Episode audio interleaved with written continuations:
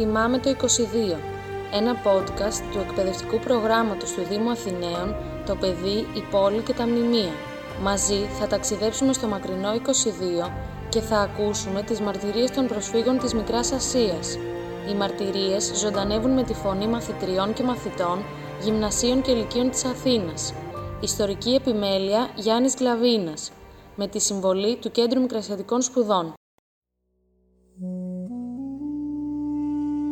Ελένη Σαρεφημίδου, από το Ζεντζίντερε της Καπαδοκίας.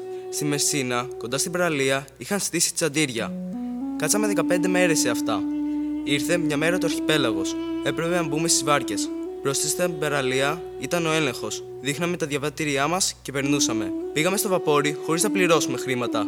Χτύπησε η καρδιά μας εδώ.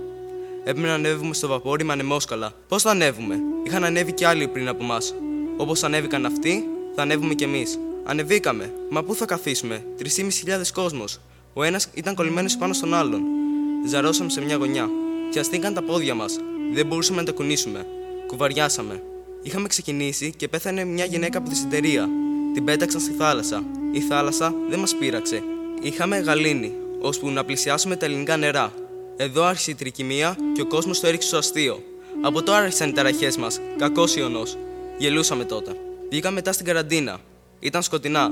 Έπρεπε να περάσουμε αμέσως από το λιτρό. Σε εμάς τις γυναίκες έκοβαν πρώτα τα μαλλιά. Συναχωρηθήκαμε. Μια γυναίκα έκαμε αποβολή από τη συναχώρηση της. Μια άλλη έπεσε στη θάλασσα. Μπήκαμε στο λιτρό, ήταν λιγοστό το φως. Καθώς ήμασταν παραμορφωμένοι, χάναμε η μάνα το παιδί και το παιδί τη μάνα. Το πρωί ξεκαθάρισαν τους αρρώστους. Τους πήγαν στο νοσοκομείο. Τους γερούς μας πήγαν στα σύρματα. Μείναμε 15 μέρες στην καραντίνα.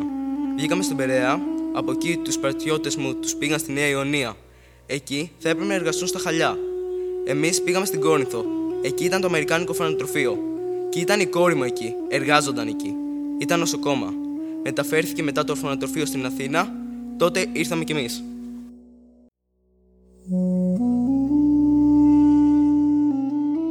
Σοφία Δεβέτογλου, από την Αραβισό της Καπαδοκία. Στο χωριό μας δεν ξέραμε ούτε θάλασσα ούτε πλοίο. Τη μια μέρα κάτσαμε καλά, αλλά την άλλη τι ήταν εκείνο; Μια φορτνούνα, μια βροχή, αστραπές, βροντέ, αέρας. Ουρανός μαύρισε, η θάλασσα σηκωνόταν πάνω από το πλοίο. Το πλοίο χωνόταν στη θάλασσα και πάλι έβγαινε. Τι κακό ήταν αυτό; Έφυγα γρήγορα, κατέβηκα στο μπάρι. Ήρθε ένας αέρας, έγειρε το πλοίο. Θα πνιγούμε, λέγαμε. Η τελευταία μας ώρα ήρθε. Οι γυναίκες, άλλη φώναζε, άλλη έκαμε προσευχή, άλλη βλαστημούσε, άλλη έκλαιγε και άλλη έλεγε κατάλληλα στους αίτιους. Και τα παιδιά, κλάμα, φωνή. Έπεσε φουρτούνα. Πήγε ο καπετάνιος να ησυχάσει. Κοιμήθηκε ο καπετάνιος, οι άλλοι έπαιζαν με τα κορίτσια. Δεν πρόσεξαν, πήγε το πλοίο, χτύπησε το βράχο. Άνοιξε το πλοίο. Γέμισε το αμπάρι με νερό. Πάλι φωνές. Ξύπνησε ο καπετάνιος από το χτύπο και τη φασαρία. Ήρθαν, το έκλεισαν. Εννιά μέρες ήμασταν στο πλοίο. Και τι ψήρα, και τι βρώμα, και τι αρρώστια. Τρει-τέσσερι πέθαναν. Τους πέταξαν στη θάλασσα. Ύστερα από εννιά μέρες ήρθαμε στον Άγιο Γεώργιο, στον Πειραιά. Σ' όσους βγήκαν από το βράδυ, από το πλοίο, τους έκοψαν τα μαλλιά. Είχαμε και αυτό το φόβο. Αλλά ένα κορίτσι του έκοψαν τα μαλλιά, πέταξαν τον εαυτό τους στη θάλασσα. Δύσκολα το βρήκαν. Τότε όλοι έκαναν παράπονα. Φοβήθηκε και η επιτροπή. Σε όσους βγήκαν το πρωί δεν έκοψαν τα μαλλιά. Από το βαπόρι βγαίναμε, μας έβαζαν στο λιτρό. Ψήναν τις ψήρες μας, μας κλέβαν και τα χρήματά μας. Πολλοί τα έχασαν, εγώ τα γλίτωσα. Ύστερα καθίσαμε στα τζαντήρια του Άγιου Γιώργη. Από εκεί ήρθαν τα παιδιά μου, μας πήραν. Ήρθαμε στην παλιά κοκκινιά.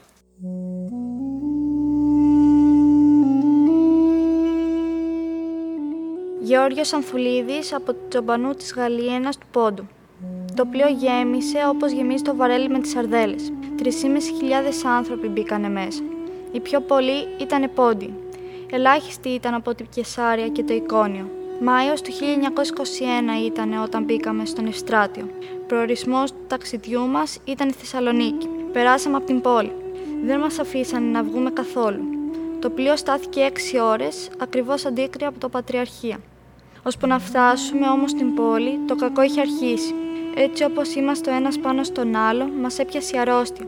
Τύφος, ευλογιά και άλλες αρρώστιες. Κάθε μέρα πεθαίναν οι άνθρωποι 10-10 και τους πετούσαν στη θάλασσα.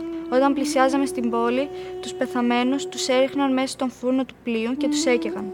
Κοντά σε λιμάνι βλέπεις, απαγορεύεται να πετάξεις πεθαμένο στη θάλασσα.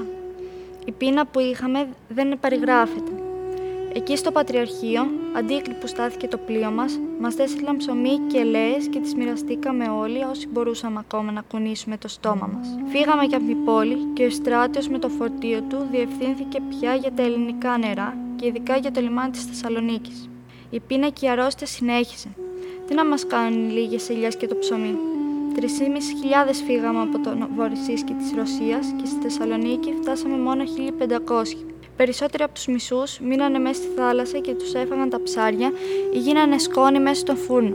Αλλά και όσοι μπορέσαμε να ανθέξουμε ως στη Θεσσαλονίκη, ήμασταν σε μαύρο χάλι. Ξαναμπήκαμε πάλι στον Ευστράτιο και φύγαμε από τη Θεσσαλονίκη. Πού πηγαίναμε, δεν ξέραμε. Ύστερα μας είπαν ότι μας πάνε στον Πειραιά και ότι εκεί θα μας αφήσουν να βγούμε πια. Μας πήγαν αμέσως στην καραντίνα στον Αγιο Γιώργη. Σε τι κατάσταση ήμασταν, όσο και να το περιγράφω, δεν θα το φανταστεί άνθρωπος. Το δέρμα μας όλο το σώμα ήταν κατάμαυρο. Τι ήταν αυτό, αρρώστια, από την πείνα, από την κακοπέραση, ποιος το ξέρει; Τα πόδια μας δεν μας κρατούσαν, σαν να είχαμε πάθει παράλυση. Κάναμε λίγα βήματα και λυγίζαμε και καθόμαστε κάτω. Μόλις μας βγάλανε στον Άι Γιώργη, μας πήγανε κατευθείαν και κάνουμε κρύο μπάνιο. Ύστερα ριχτήκαμε όλοι στο χορτάρι που είχε παντού εκεί και μαζεύαμε ομάσα λιγκάρια και τα τρώγαμε. Ένα το κρύο μπάνιο που μας έκαναν και τα ομάσα λιγκάρια που φάγαμε από την άλλη, μας ρίξανε κάτω πάλι και άρχισε πάλι η αρρώστια να θερίζει. Έφεραν ύστερα καλό συσίτιο, αλλά ήταν αργά για τους πιο πολλούς. Μαζί μας ήταν και παπάδες και δάσκαλοι και γιατροί. Οι πιο πολλοί ήταν αργυροπολίτες.